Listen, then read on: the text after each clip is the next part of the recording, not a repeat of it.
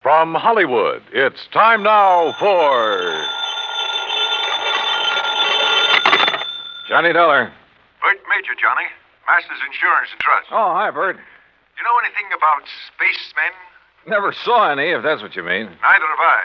But I know somebody who thinks he's been contacted by them. Oh, sure. I have some whimsical friends, too. Not funny, Johnny.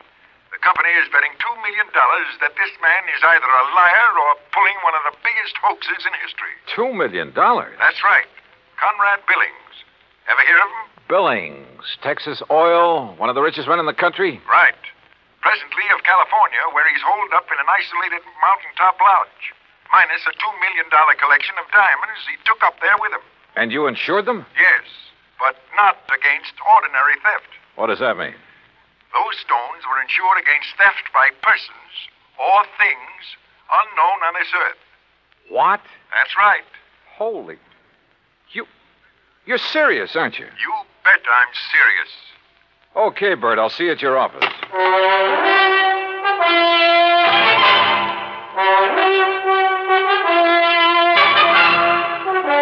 Bob Bailey in the exciting adventures of the man with the action packed expense account. America's fabulous freelance insurance investigator. Yours truly, Johnny Dollar. And now, Act One of Yours Truly, Johnny Dollar.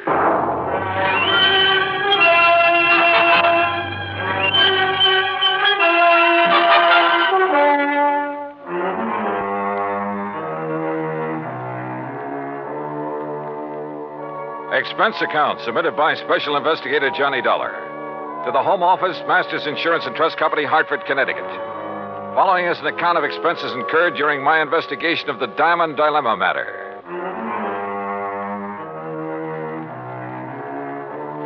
Expense account item one, $3.20 for a taxi to the office of Bert Major.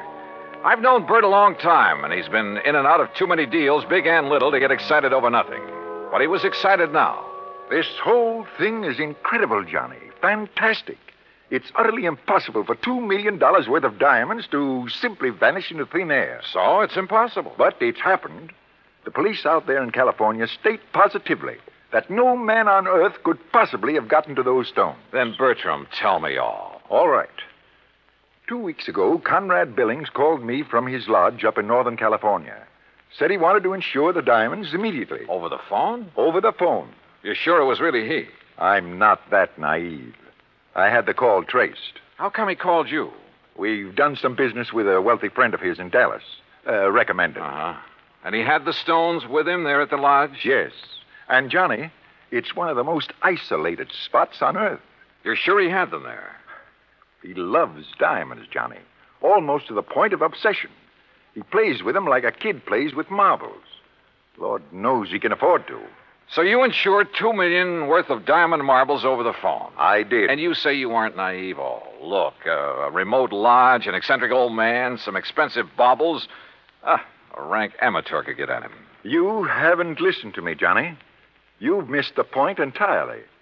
I wouldn't care if he left the diamonds lying out on, on his front doorstep.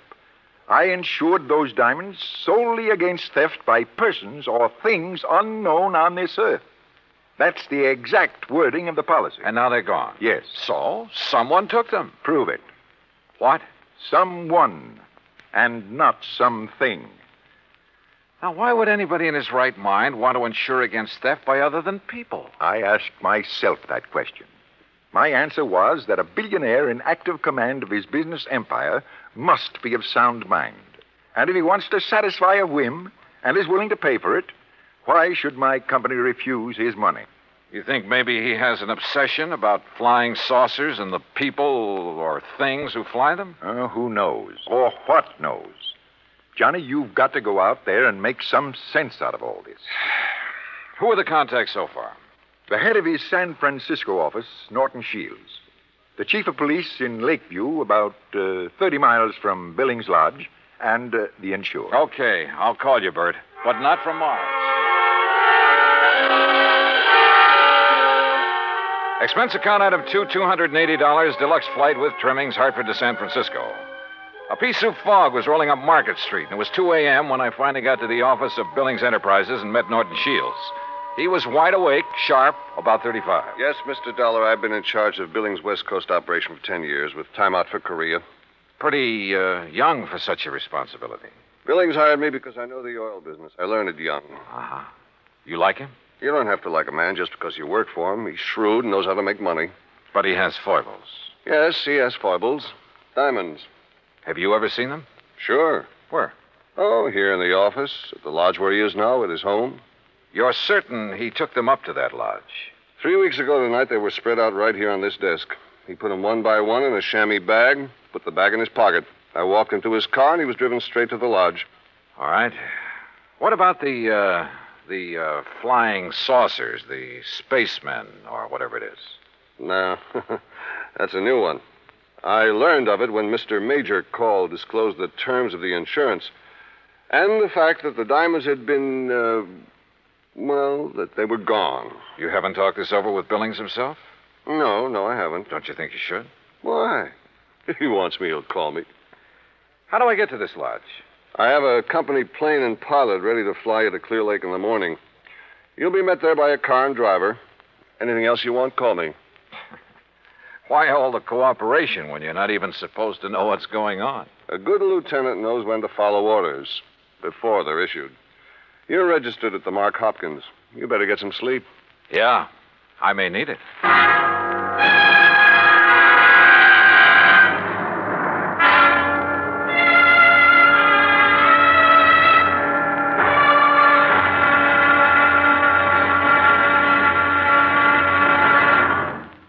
Act Two of yours truly, Johnny Dollar, in a moment. And now, Act Two of yours truly, Johnny Dollar, and the Diamond Dilemma Matter.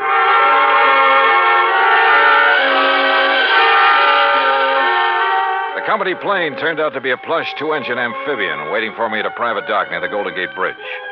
The pilot introduced himself, and we headed due north up San Pablo Bay and then northwest past the Valley of the Moon. Then, a few minutes later, we glided in for a landing on Clear Lake, the largest body of water in the state of California. There, I was met by a car and a driver as promised.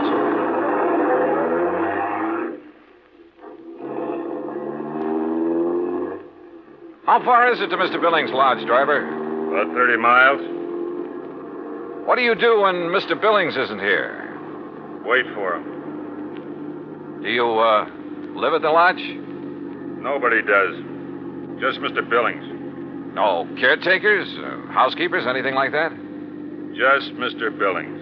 Well, surely there must be someone to look, Look, after. mister, I'm hired to drive a car. I do it. And that's all. The car twisted and turned through some lush country, then left the highway and climbed a narrow mountain road with signs every couple of hundred yards marked private in big letters. After several miles of this, during which we passed through a couple of gates that had to be opened manually, we came to a high steel wire gate with equally high fencing stretching out in either direction. A small redwood blockhouse squatted inside. The driver made a U turn, stopped in front of this gate, then reached around and opened the door. This is it, mister. This is it? Yep. Okay, if you say so. But if this is a millionaire's idea. Hey, hey, wait a minute! Huh. Well, if this really is the place, I may as well get. Can't you read? You touch that gate and you'll be electrocuted. What? Your name, Dollar? That's right. Who are you and what's the idea? Speak up. Where were you at exactly 2 o'clock yesterday afternoon? Well, if it means anything to you, I was talking with a man named Bert Major in Hartford, Connecticut. Come in. The big gate swung open, and I gingerly walked through it as per instruction from the loudspeaker nestled in the wall of the Redwood Blockhouse. You drive, don't you? Yes, Then get in that car you see there and follow the road. The car referred to by the voice was parked against the blockhouse on the far side. I did as I was told. After a while, the road narrowed to a single track and continued on up the mountain. At one point, there was a solid granite overhang, a sheer drop of a thousand feet or more, and another gate that opened as I approached it and closed behind me. Finally, I rounded a turn where a fill had been made, and a moment later came out on top. A few hundred yards away, across the terrace top of the mountain, was a charming rustic lodge. I drove over to it.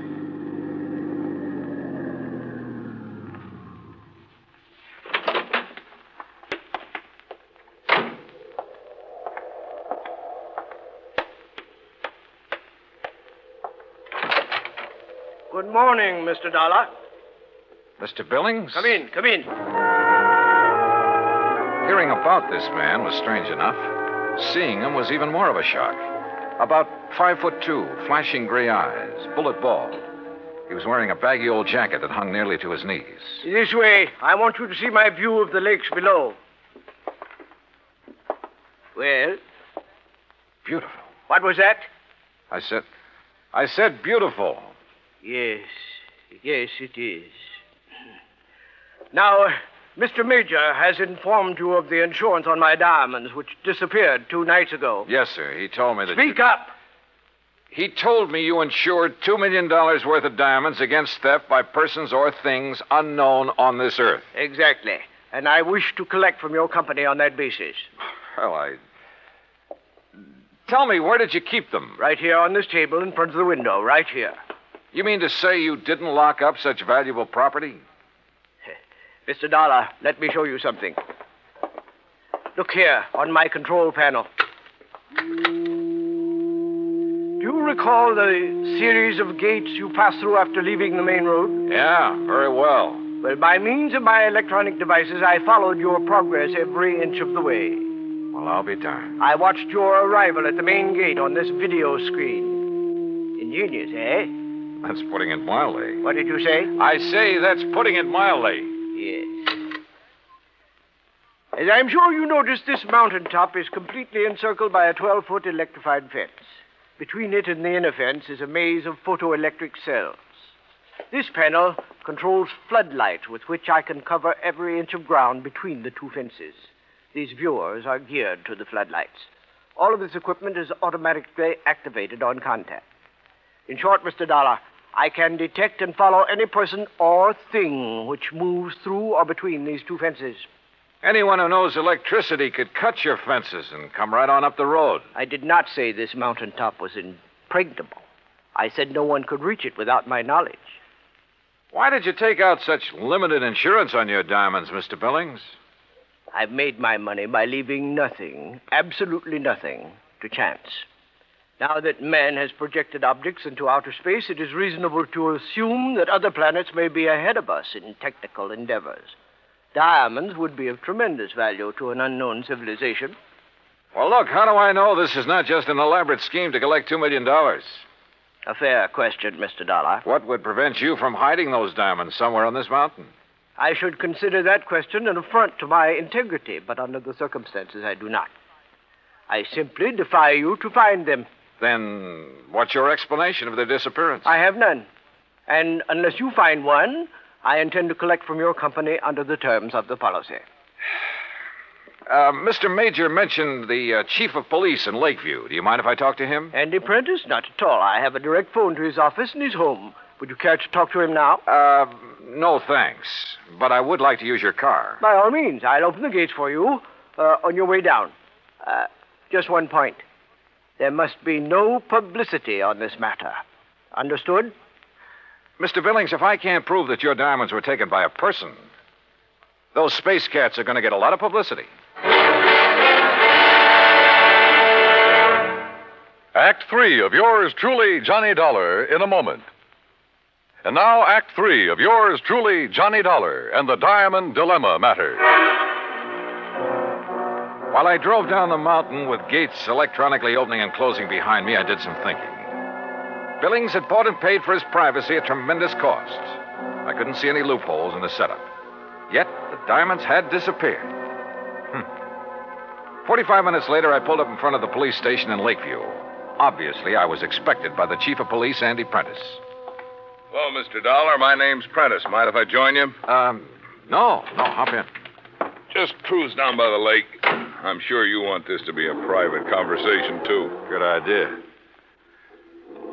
Well, what's your opinion on the diamonds? Well, I don't know who took them, but I'll tell you one thing. I don't believe it was some thing or somebody from outer space. Well, how would you get through all those electrified fences, photoelectric cells, floodlights, and closed circuit viewers? Uh, yeah. Well, what's your opinion? Uh, I'm as practical and logical as the next fella. If a human being couldn't get to Mr. Billings without his knowledge, and he'd call me the moment somebody tried, well, Oh, sure. Spaceman. well, what else? I noticed one thing, Chief. He's a little hard of hearing and doesn't wear a hearing aid. He doesn't need one. Just turns up the volume on all that electronic stuff he has around him. Well, suppose someone parachuted onto the top of that mountain. How would he get out? Man could dig under those fences. That would leave evidence, and I've been over every inch of the ground. I've even thought of the expert pole vaulter idea. No sign. Nothing makes any sense. Yeah, I see what you mean. How about a ride in Billings' private plane? I'd like to take a look at that mountain from the air. I don't know what good it'll do you, but I'll go along. Well, maybe there are spacemen. But I still don't believe it.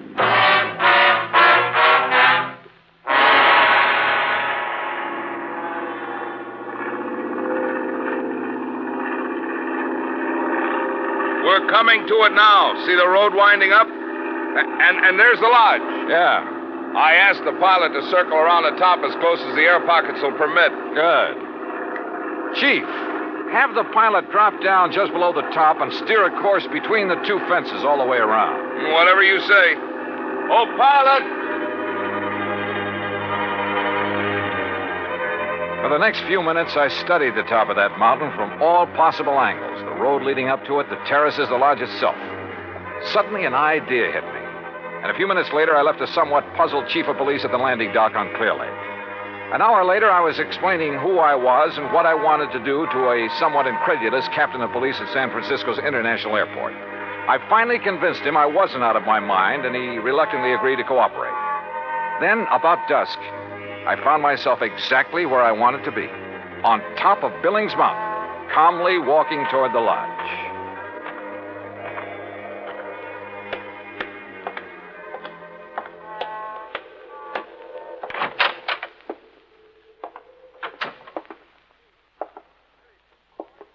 Good evening, Mr. Billings.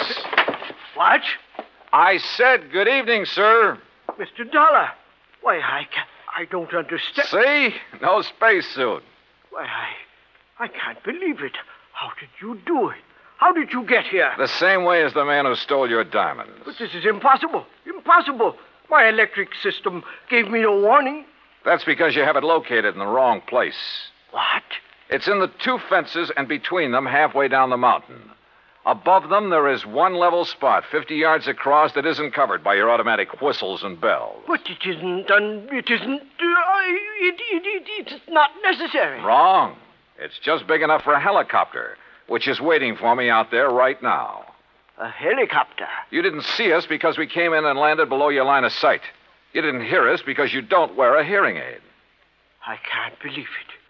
But it, I, Hmm, you must be right. And you'll have to agree that your diamonds were not stolen by persons or things unknown on this earth. The terms of the policy. Of course, of course, I disallow all claim, but I. Good, good. Now, uh, it's uh, none of my business, Mr. Billings, but was your San Francisco manager, Norton Shields, a pilot during the time he was in Korea? Why, yes, he flew rescue missions in a helicopter. Yeah. The company that insured your diamonds against ordinary theft might be interested to learn that. Good night, Mr. Billings. Yes. Good night, Mr. Dollar. You know, in some ways, I felt sorry for him. He'd spent millions of dollars to insure his diamonds and his privacy. Came a real showdown, and it turned out he had neither. Oh, he'll get his diamonds back, sure, and probably buy some more. But privacy, with or without money, is a pretty hard thing to come by. At least in this man's world. Expense account total, including incidentals and transportation back to Hartford, $284.30. Yours truly, Johnny Dollar.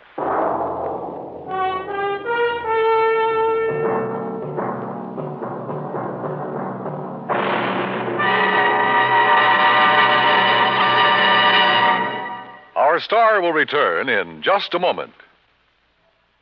Now, here is our star Uh, to tell you about next week's story. Next week, a moth, a tiny moth, solves a case involving our national security. Join us, won't you? Yours truly, Johnny Dollar.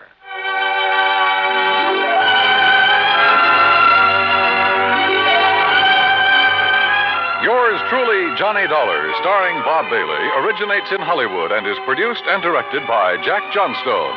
Today's story was written by Alan Botzer.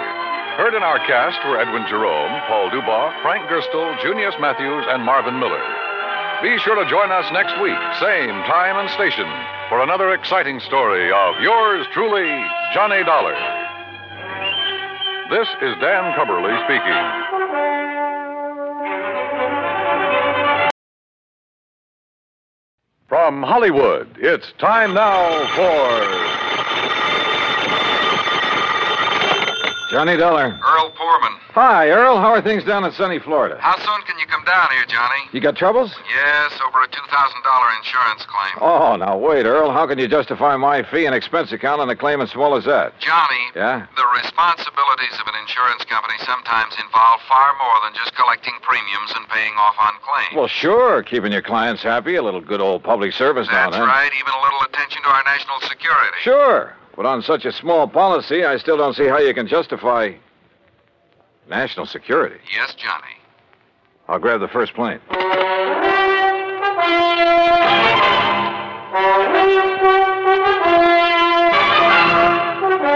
Bob Bailey in the exciting adventures of the man with the action packed expense account, America's fabulous freelance insurance investigator. Yours truly, Johnny Dollar. And now, Act One of Yours Truly, Johnny Dollar.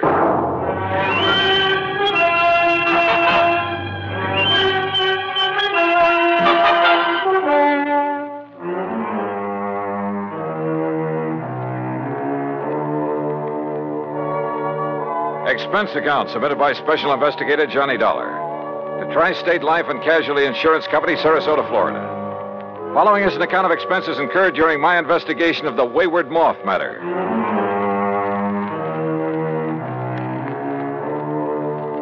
Expense account item 19620, plane fare and incidentals, Hartford, Connecticut to Sarasota, Florida. There I was met at the airport by my old friend and fishing pal, Earl Poorman, and we drove on into town. You, uh, like my new car, Johnny? When aren't you driving a new car? But now let's get down to Electric cases. windows, power seat, air conditioning. Yeah, sure. Look, you said something about national security in connection with this insurance claim. Yes, Johnny, I did. Well, explain yourself. Well, that's the trouble. I can't. You mean to say you had me fly all the way down now, here? now, wait, Johnny. Or, or was it just some trick to inveigle me into fishing, huh? Is that it? A crack at some of the great Florida fishing you've been promising me all these years? Well, who knows? Maybe while you're here, we will be able to get in some fishing, too. Two. In addition to what? Sure, Johnny. I just had my boat repainted, the engine overhauled. We'll go out in the Gulf for kings and Look, bluefish. Earl. And in the bay and the bayou back of the house, I promise you redfish and sea trout until you get tired reeling them All in. right, all right. Just tell me why you've had me come all the way down here to investigate a lousy $2,000 claim. I told you, I don't really know. All right, Earl. National security is involved. Yes. Well? Okay, Johnny. I issued a policy covering the chemical plant of Dr. John C. Allworth. What kind of chemicals? Well, you see, I don't know. Huh? I issued the policy at the specific request of Todd Swamp. Who's he? Chamber of Commerce knows more about this whole area and its people than anyone else. Well, surely you've seen this chemical lab. No, I haven't. You what? As a matter of fact, its exact location is a complete secret. Oh, now, now look, Earl. If you if you've issued a policy, if you're ready to pay off a claim, but i- if you haven't seen, look, how do you know a couple of thousand dollars worth of damage occurred? I've taken Todd Swamp's word for it. I trust him implicitly. Well, this is the doggone this, Earl. How can I possibly investigate something if I can't even if nobody knows what? Ah, I give up. I'm sure that Todd will tell you everything. I'll take you in, introduce you to him, then I'll leave you with him. Leave me. That's the way he says it has to be. Here, take the keys to my car. You'll probably need them. But how will you get them? And if you need anything or if I can be of help, you know where to call me at the office or at the house out on St. Armand's Key. Come on, let's go in. Todd Swam is a young, pleasant, aggressive sort of chap. Serious, alert, perceptive. He thanked Earl for bringing me, then led me alone into his private office.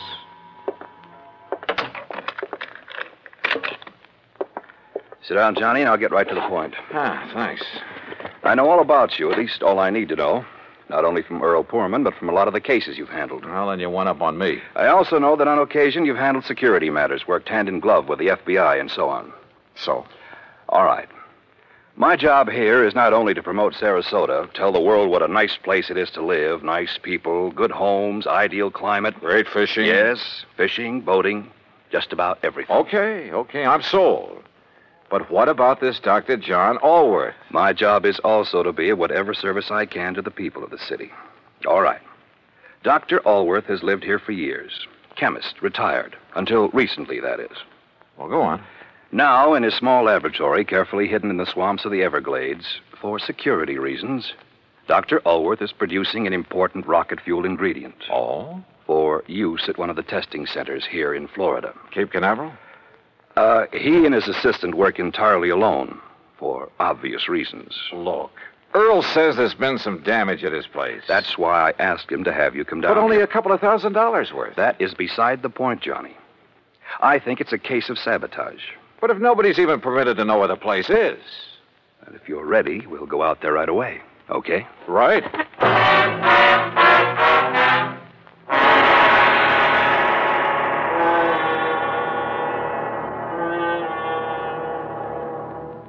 Act two of yours truly, Johnny Dollar, in a moment. And now, Act two of yours truly, Johnny Dollar and the Wayward Moth Matter.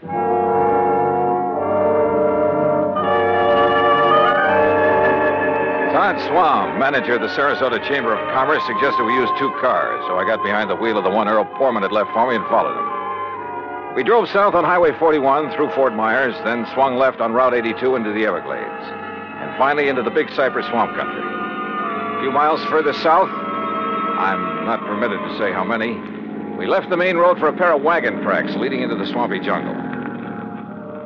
We stopped in a little clearing.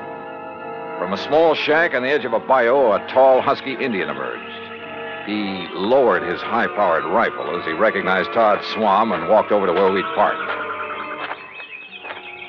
You bring a man, Mr. Todd. Ben Osceola, this is Mr. Johnny Dollar. Hi, Ben. How do you do, Mr. Johnny? Ben, he's to be let through here any time he wants. Very well, Mr. Todd. Have you the airboat ready for us? Already, back of my house. Good. Come on, Johnny.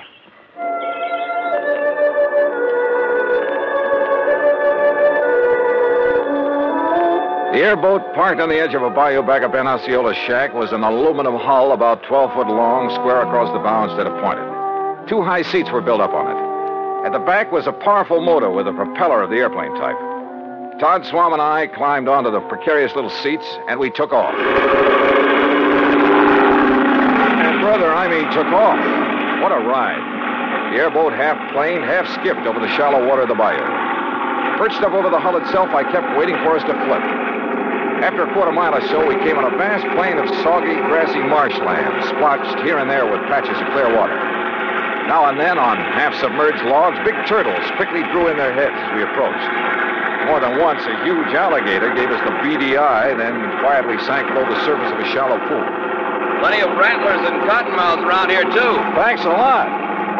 Finally, we pulled up to an acre or so of brush and trees that looked almost like an island in the middle of the swamp. On it sat a long, low building made of concrete block. This is the place, Johnny. Unless you'd like to ride around a bit more. No, thanks.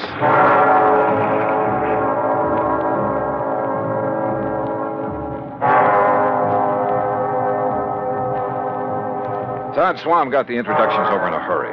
Dr. Allworth, a short, wiry old man with sharp features and a shock of white hair, led us into the laboratory building.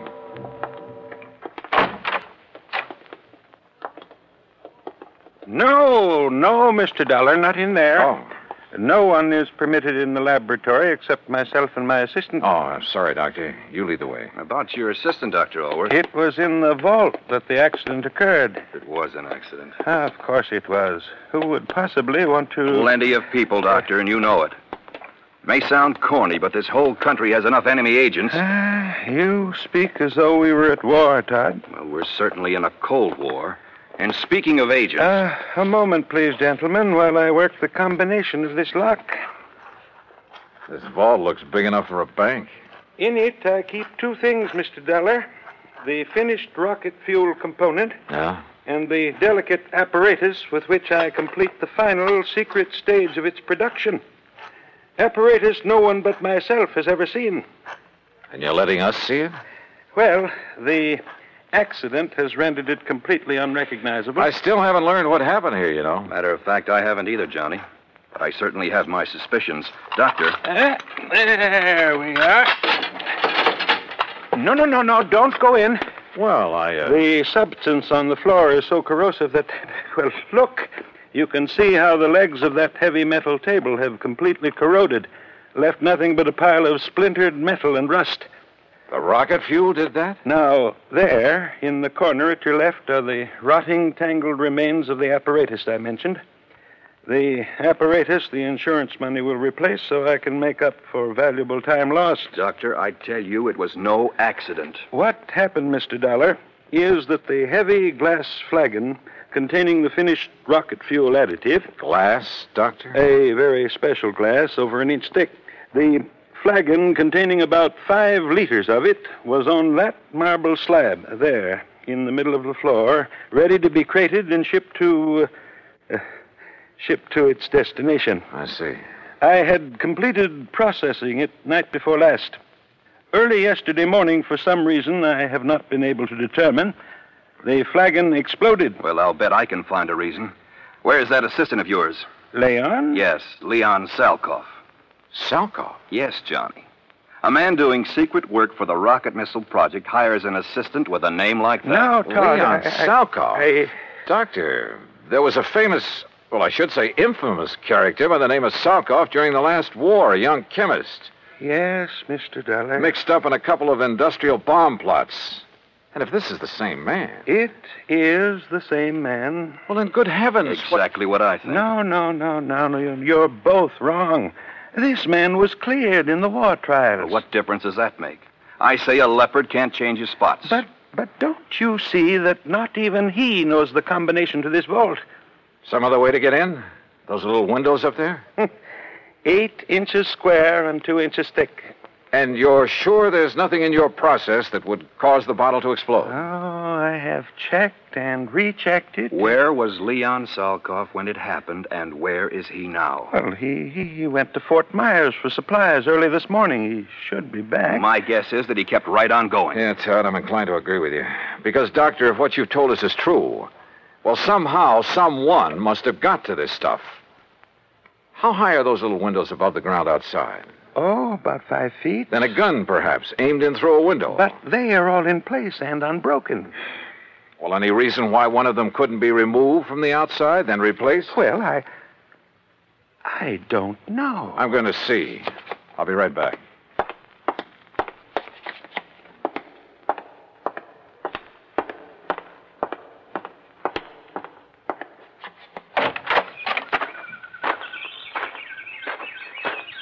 Stop!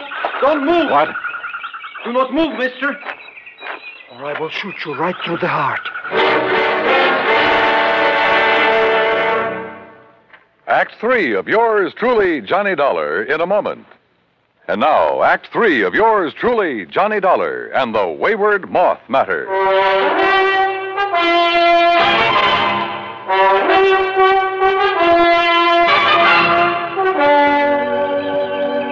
Put your hands above your head, mister. Now, wait. One move and I will pull this trigger. Who are you? I will ask the questions. What are you doing here? Where is Dr. Elworth? Answer me. Or so help me, I will shoot you down. Mr. Dollar? Mr. Dollar, did you find anything? Doctor! Stay there, Doctor. There's a man out here with a gun. What's that? No, no, don't come out here. Leon, Leon, no, no, that's Mr. Dollar. What? Johnny Dollar, insurance investigator, to arrange the payment of our claim. You're sure, Doctor? Of course I'm sure. Well, I recognized Mr. Swan's car at this shack of the Indian. But when I saw the other car, well, well I was worried about you. Oh, No, no, no, no, it's all right. He's here to help us. Salkoff. So you finally decided to come back. Mr. Swan. What took you so long, Leon? All the way into Fort Myers this morning, I puzzled over how the flagon could possibly have exploded in the vault. You found the answer? Or have you known it all along, Salkoff? I do not understand, Mr. Dollar. I think I do, Johnny. I thought so from the first. I've heard about you, Salkoff, about some of your activities during the last war.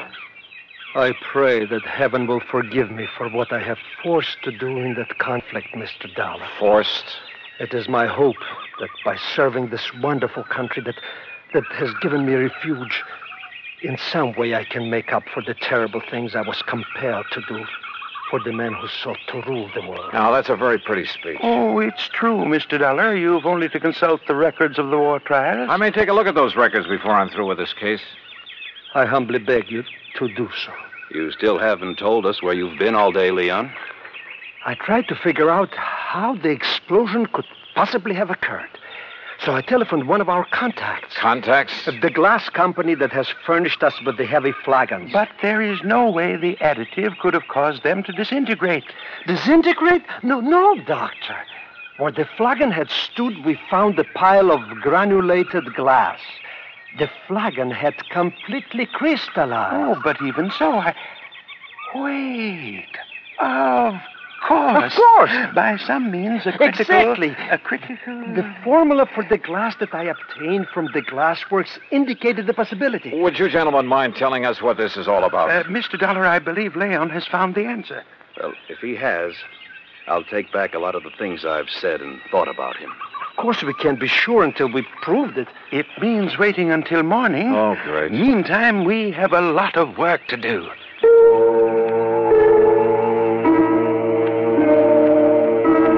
We spent most of the night working like dogs, swabbing out the vault with a powerful neutralizing solution. Then, early in the morning, the four of us gathered in the vault. A flagon, like the first one, was placed on the marble slab in the middle of the floor. We sat around and waited. A long time. Then I noticed something the rays of the sun coming through one of the tiny, thick windows. The light was focused, as though through a magnifying glass. Slowly, the powerful, searing pinpoint of light worked its way over to the flagon. Dr. Alworth rose and held a piece of paper where the rays converged. It burst into flame. There! Now you can see the tremendous heat generated at this point. Yes, and on the flagon itself. Exactly. The tempered thick glass wall of the bottle, uh, tempered perhaps to a highly critical degree. But to crystallize, Doctor, the way the other one did, Leon, I still don't believe it. Well, many things will cause glass to crystallize. Vibrations of many kinds. You've heard, I'm sure, of the tenor who shatters a goblet by the power, the vibrations of his voice. But light vibrations? Oh, Doctor. Of course, it should have occurred by now. If it's going to at all. Oh, the temperature of that bottle must be terrific. The pressure building up in the glass itself. I don't understand. Still, the angle of the sun is slightly different each day. Or an imperceptible flaw in the one that exploded. Oh, sure. Or perhaps the other had some outside stimulus uh, t- to act as a, as a trigger. A sudden draft, perhaps. Or any little thing. Excuses, Leon. You're stalling. You said the other bottle was in here alone. The door's closed, only it wasn't because you exploded that thing. I don't know how, but you did it. And if that isn't sabotage.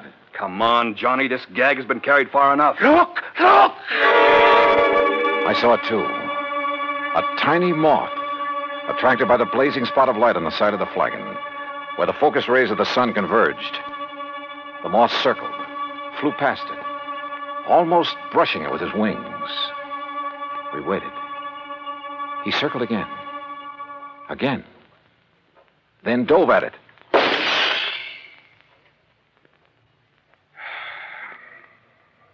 Well, Todd. Yes. Leon, I apologize.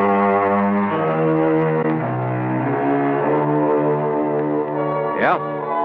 A tiny moth triggered the reaction that disintegrated, that crystallized that bottle into a million tiny grains like sand. And simply because of the difference in temperature of his little body. Seems impossible, but it happened.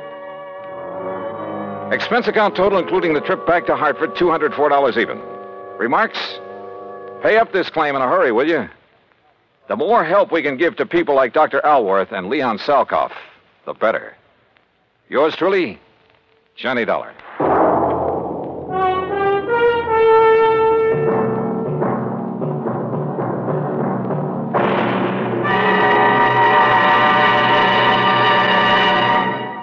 Our star will return in just a moment. Now, here is our star to tell you about next week's story. Next week, Well, I thought my job in Florida was all done. Far from it. It had just begun. Join us, won't you? Yours truly, Johnny Dollar.